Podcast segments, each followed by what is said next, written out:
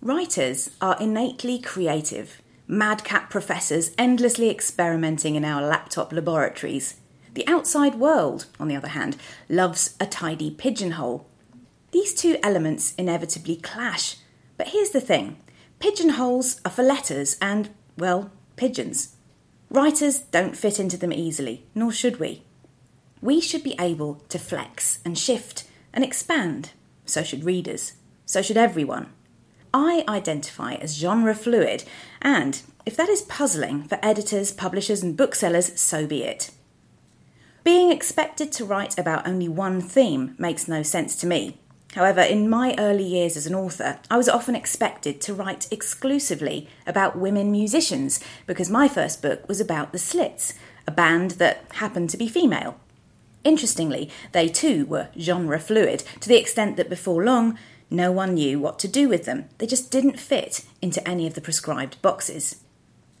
I quickly spotted the pigeonhole closing in on me and was determined to break the stricture by immediately writing a book that involved both male and female artists. I realise we are discussing genre rather than gender, but it is worthy of note that women are often expected to stick to one area of interest, often a female centric one, possibly because we're not expected to be versatile in the first place. We're expected to continue doing the first thing we become known for, or variations on that theme, and people can get very confused if we deviate.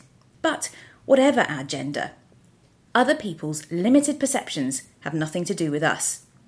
As long as our own perceptions aren't limited, that's all that matters. It's good to continue to stretch and explore and surprise yourself. Surprising others is quite fun too. All of this does depend upon your own character and the work that you have chosen. Some people feel they won't progress if they diversify because doing so will dilute their efforts and detract from their path. I respect that. I also respect that other people, people like me, would feel stifled by such a lifestyle.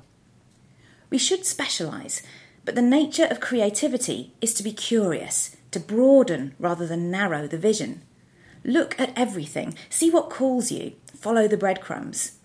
It is essential to replenish your creative larder by looking outside of your own work and usual subject matter. You never know what will spark your next project and where that will take you in turn. We contain multitudes, as Walt Whitman observed in his poem Song of Myself, and life needs us in all of our many coloured, ever shifting, creatively greedy glory. You're not only going to be lit up by one theme, and we need different flavours at different times in our lives. But if you do pick one, and only one, let it be because that's what you want, not because it makes other people feel more comfortable.